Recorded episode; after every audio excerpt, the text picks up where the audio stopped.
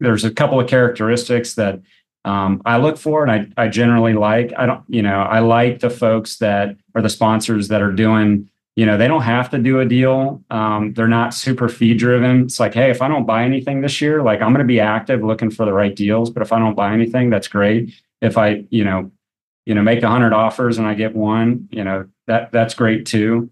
Um, but they're they're active. They're in the market. They're always looking for deals. Um, I like you know those that are tend to be a little bit more hands on as well and uh, and have the experience.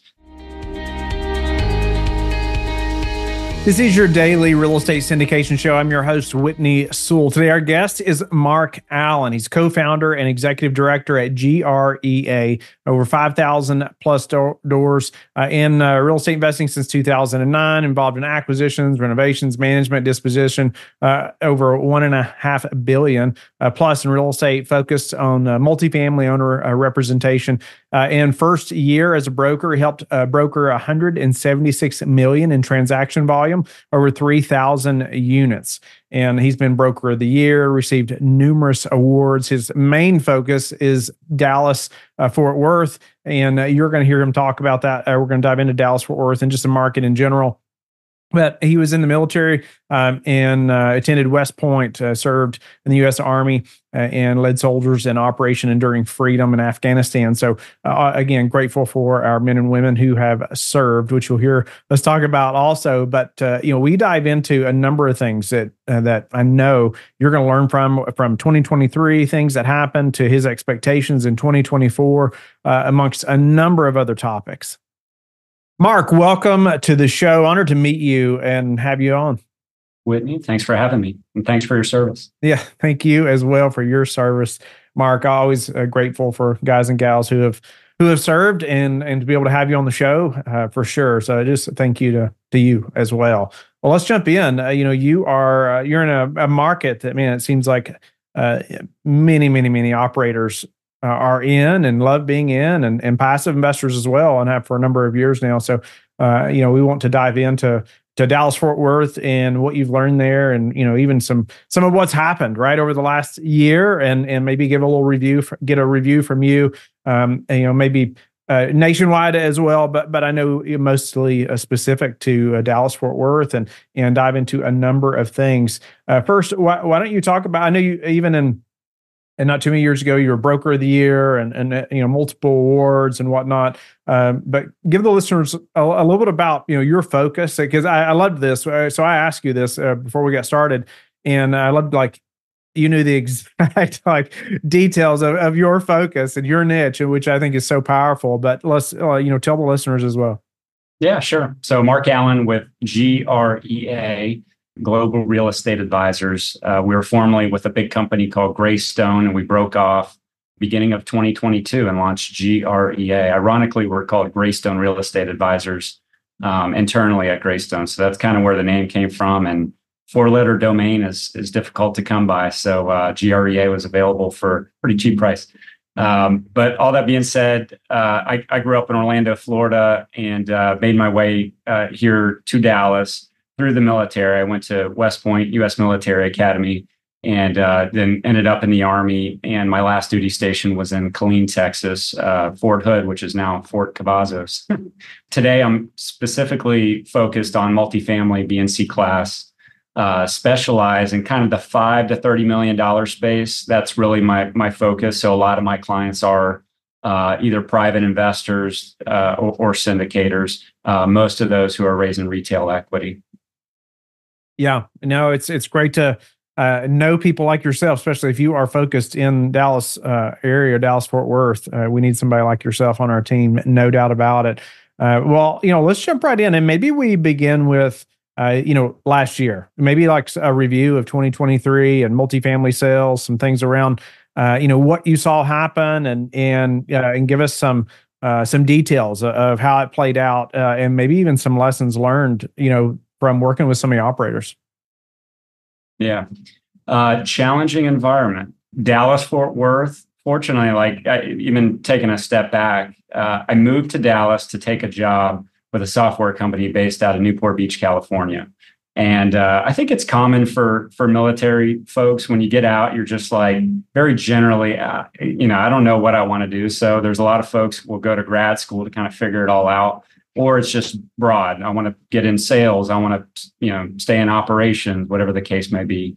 Um, so I, I, did that for a little bit and uh, found myself in Dallas Fort Worth and uh, was also a real estate investor, primarily single family. And at a certain point, I, I wanted to go, you know, scale up and go multifamily. So met some folks here, and they convinced me to come to the to the dark side, to the uh, broker side, as I was al- already had my real estate license. And uh, you know, I think about that, and I had no idea you know, like I, li- I like multifamily, but I didn't explore other asset classes. I didn't explore other jobs within multifamily, whether it be asset management or acquisitions. Or um, I, I, did go to a, a local seminar here of uh, one of the mentors or mentorship groups here in town that has kind of the ecosystem. Uh, so learn a little bit about that. Consider that maybe. Um, but I, I, feel fortunate for ending up in Dallas Fort Worth and specifically in the multifamily asset class because there's probably no better place on earth to be a multifamily broker uh, or uh, you know that asset class uh, in this market. So, uh, anyways, yeah, 2023 uh, was a heck of a lot slower than 2022. We we had a record year in 2022 um, as far as multifamily sales go, and that's GREA across across the board, but specifically in this market we were the poster child across uh, you know sales volume for all asset classes here in, in DFW, but specifically multifamily. And a lot of that is just you know I mean for the same reasons uh, a lot of folks are investing in some of the other you know growth Sunbelt states because we had uh, incredible supply demand fundamentals. Um, I think we're still delivering. You know, this year, 32,000 units are under construction, and when you look at a percentage of our entire inventory, uh, that's just a little bit over 2%. And you've got markets, I mean, for example, in Austin, Austin, um, uh, they have about the same number of units under construction. However, it's closer to about 9% of their inventory. So here in DFW, like we can easily absorb that. Seems like every other week you have some, you know, company, even as the economy is maybe slowed down a little bit, uh, you still have companies announcing uh, relocations and expansions here in the Dallas Fort Worth Metroplex and we have a lot of land like our infrastructure set up uh, to where we can um, uh, we can bear the growth. Uh, so there's been a lot of not only growth to the north but also uh, to the southern eastern and western suburbs. Uh, not not hindered as like a phoenix market where you have like mountainous regions and you know you can't expand as far. So in, anyways generally uh, 2023 we saw you know we saw kind of i guess you could consider potentially peak rates um, as we had a 10 year treasury yield reach up to, uh, I think it hit 5% at a certain point and then has kind of dwindled back down to, to sub four. And then looks like today over 4%. So a lot of volatility. It's been up and down. Uh, but generally in 2022, we saw, you know, the Federal Reserve uh, decide to start hiking rates. And, um, you know, as they drag the short end of the yield curve up, you know, the long end of the yield curve, which matters for us real estate investors, as uh, well specifically for multifamily because a lot of times we're borrowing uh, with a corresponding spread over over the uh, or the spread over the corresponding treasury yield. So uh, with higher interest rates, you know that really cooled off the sales market um, and created kind of a bid ask spread, um, which is commonly heard in the news. And generally, you know, sellers are, are, you know, it's like kind of frustrating as a broker because you know you, you see where the terminal rate is and you expect rates to continue rising and you're trying to guide sellers and tell them like you know take the deal take the deal take the deal but uh, you know they they won't take the deal and then they wait and they they actually drop their price and they're just chasing uh, I guess maybe you heard the term chasing a falling knife. So that's kind of what's been happening. Um, specifically, uh, headwind here. I mean, through most coastal states, but specifically Texas with all the losses.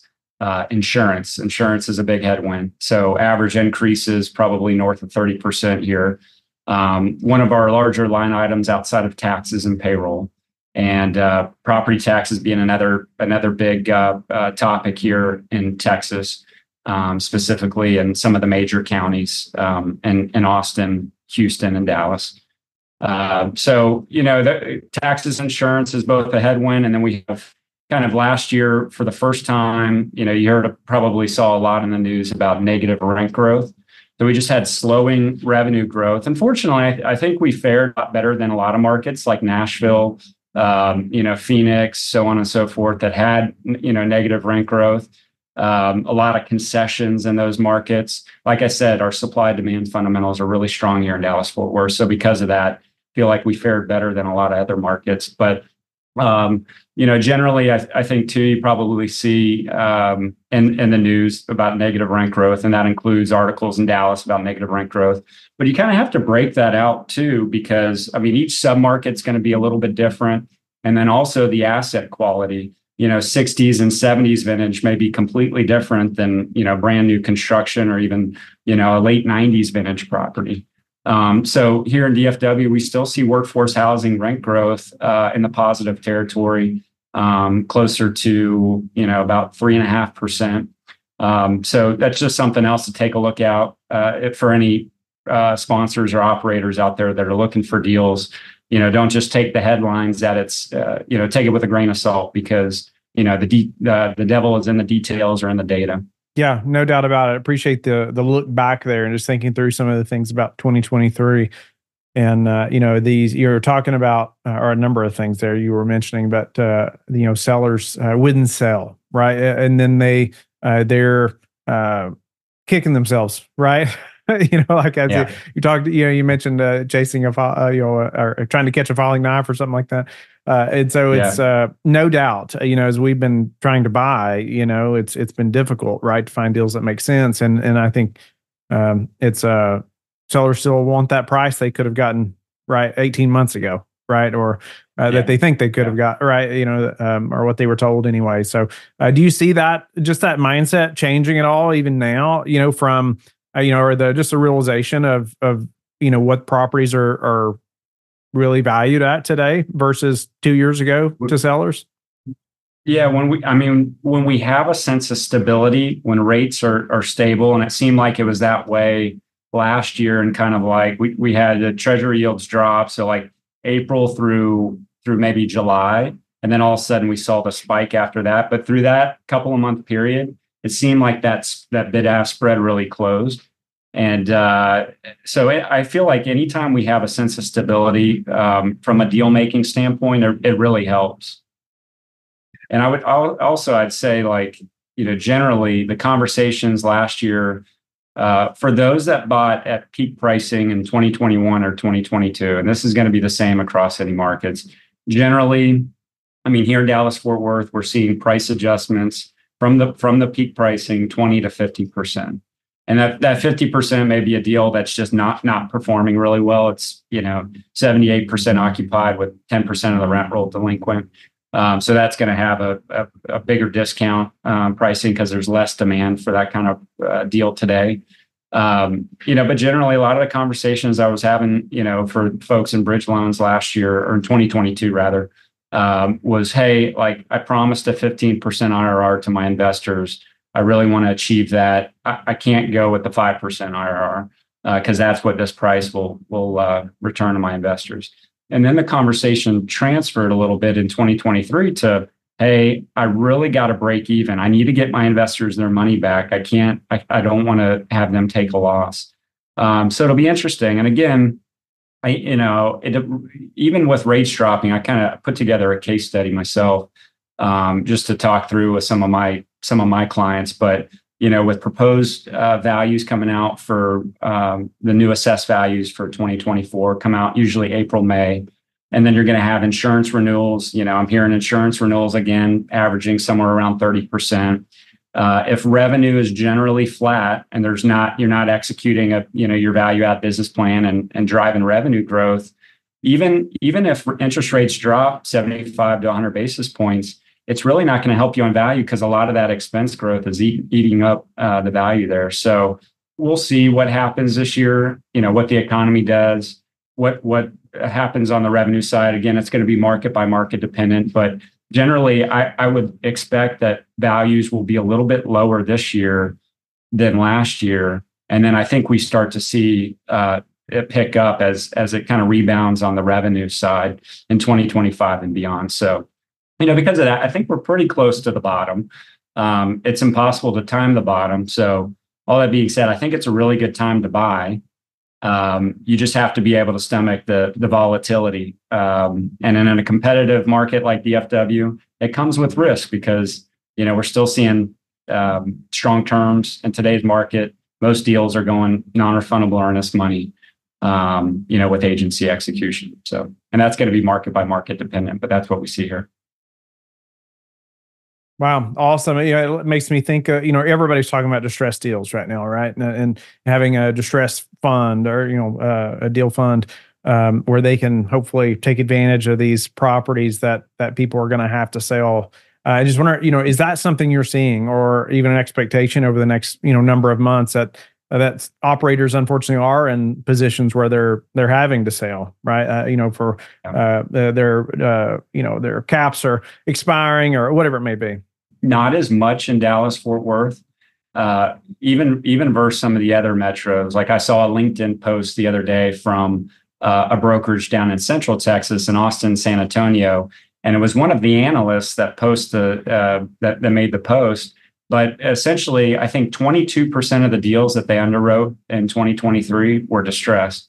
And we're not seeing anywhere close to that. I mean, I could probably count the number of deals, maybe uh, four hands, but you know, it's definitely not that much as, as far as a percentage of total total deals. And again, I think it it it kind of goes back to I think we're seeing more distress in some of the coastal markets, like here in Texas, that would be Houston, as we've seen just crazy increases on the insurance side. Mm-hmm so that's been a that's been a definite challenge and then you know another we, we just don't deal with it as much i mean probably average uh, bad debt or delinquent delinquent rent tenants that aren't paying their rent uh, you know somewhere between the two and i'm going to say five percent range is probably a good range and and uh, you know probably obviously less on the higher quality assets but generally for b and c class two to five percent houston you go to Houston, you know, I mean, there's a ton of deals that are 10% plus bad debt.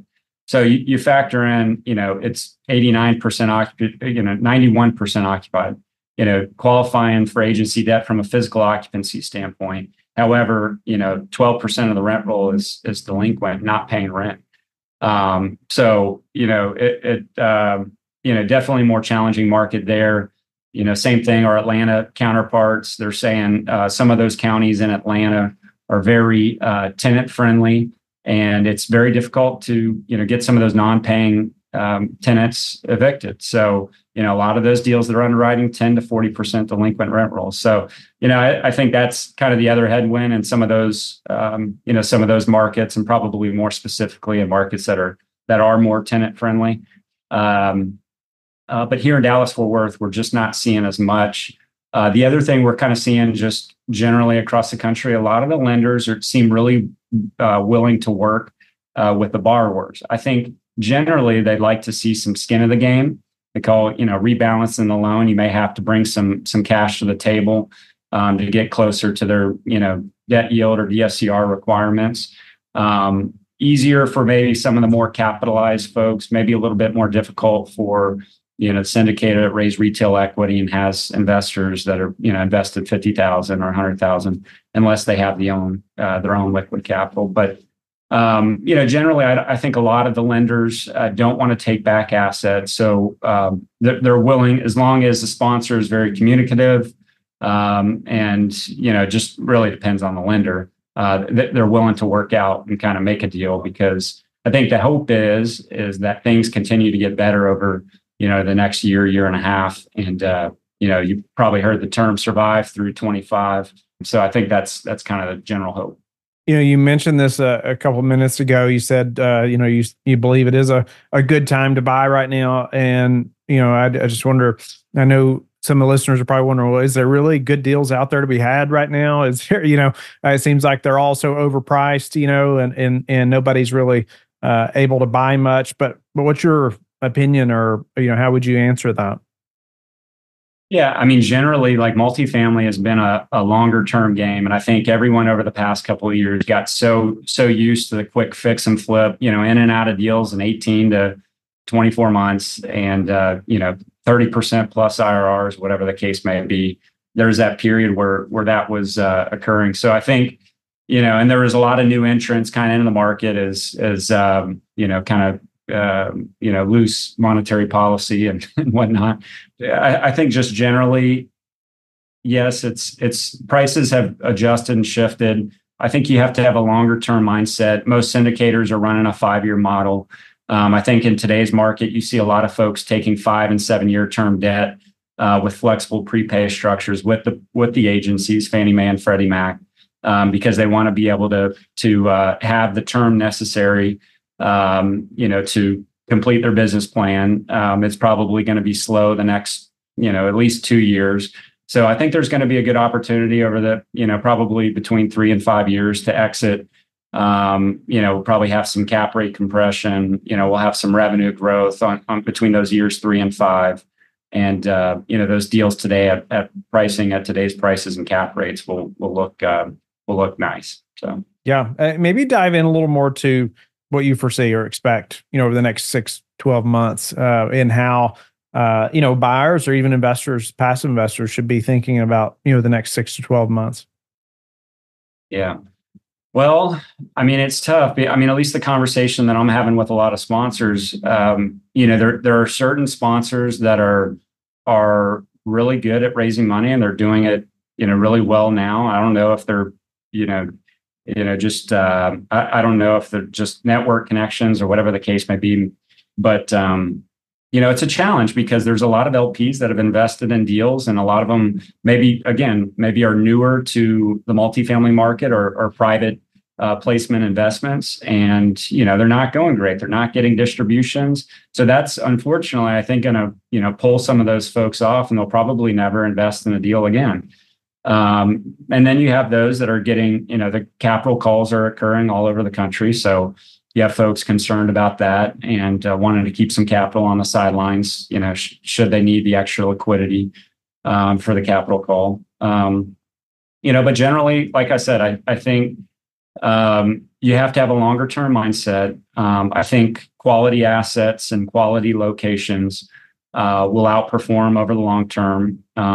You know, it's helpful to have, uh, you know, I, I, don't care what market it is. I think I think the operator, the sponsors, like everything, because um, they make or break the deal. So I mean, there's there's a couple of characteristics that um, I look for, and I I generally like. I don't, you know, I like the folks that are the sponsors that are doing you know they don't have to do a deal. Um, they're not super fee driven. It's like hey if i don't buy anything this year like i'm going to be active looking for the right deals. But if i don't buy anything that's great. If i you know you know make 100 offers and i get one you know that that's great too.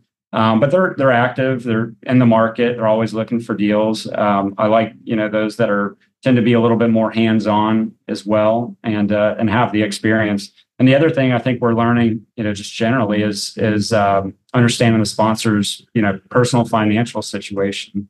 You know, if how much liquidity they have, and if there are storms that are faced, um, are they going to have the capital to come up, or are they going to go directly to the capital call? Um, so, just a couple of things to look for. It's interesting you mentioned like the operators, uh, per, really the personal financial ability or stance or uh, or health, right? Uh, and yeah. uh, you know that is uh, definitely something that should be considered by every operator. I know, I, you know, I've gone through cycles where I've, man, I really want to invest in some deals, but it's like, man, I, I need to keep a certain amount of liquidity on hand at all times, right? You know, I mean, yeah. personally, and and for a reserve budget, right, too, so we can pay our team for 12, 18, 24 months going through a time like this case we don't do any deals, right, or sell anything or or or whatnot. Right. Um, uh, but like you said too, in case you know we have projects that uh, uh, that need some capital, I'd prefer not to do a capital call, right, or fund it myself yeah. if I have to. Um, yeah, yeah. Benefit of being a broker, I, I underwrite a lot of deals, and I with all the data and information I have, I can see you know who's operating well and and who's not. Um, and there's, I mean, there's uh, you know a sponsor that I've invested with that um, you know he'll not that he's looking in tough areas, but if the right deal comes about, you know, he'll go into lower income areas and, you know, they'll crush it. Um, so, I mean, the operational, from an operational standpoint, I think that's a key um, that a lot of folks, and not necessarily, you could do it with third party management.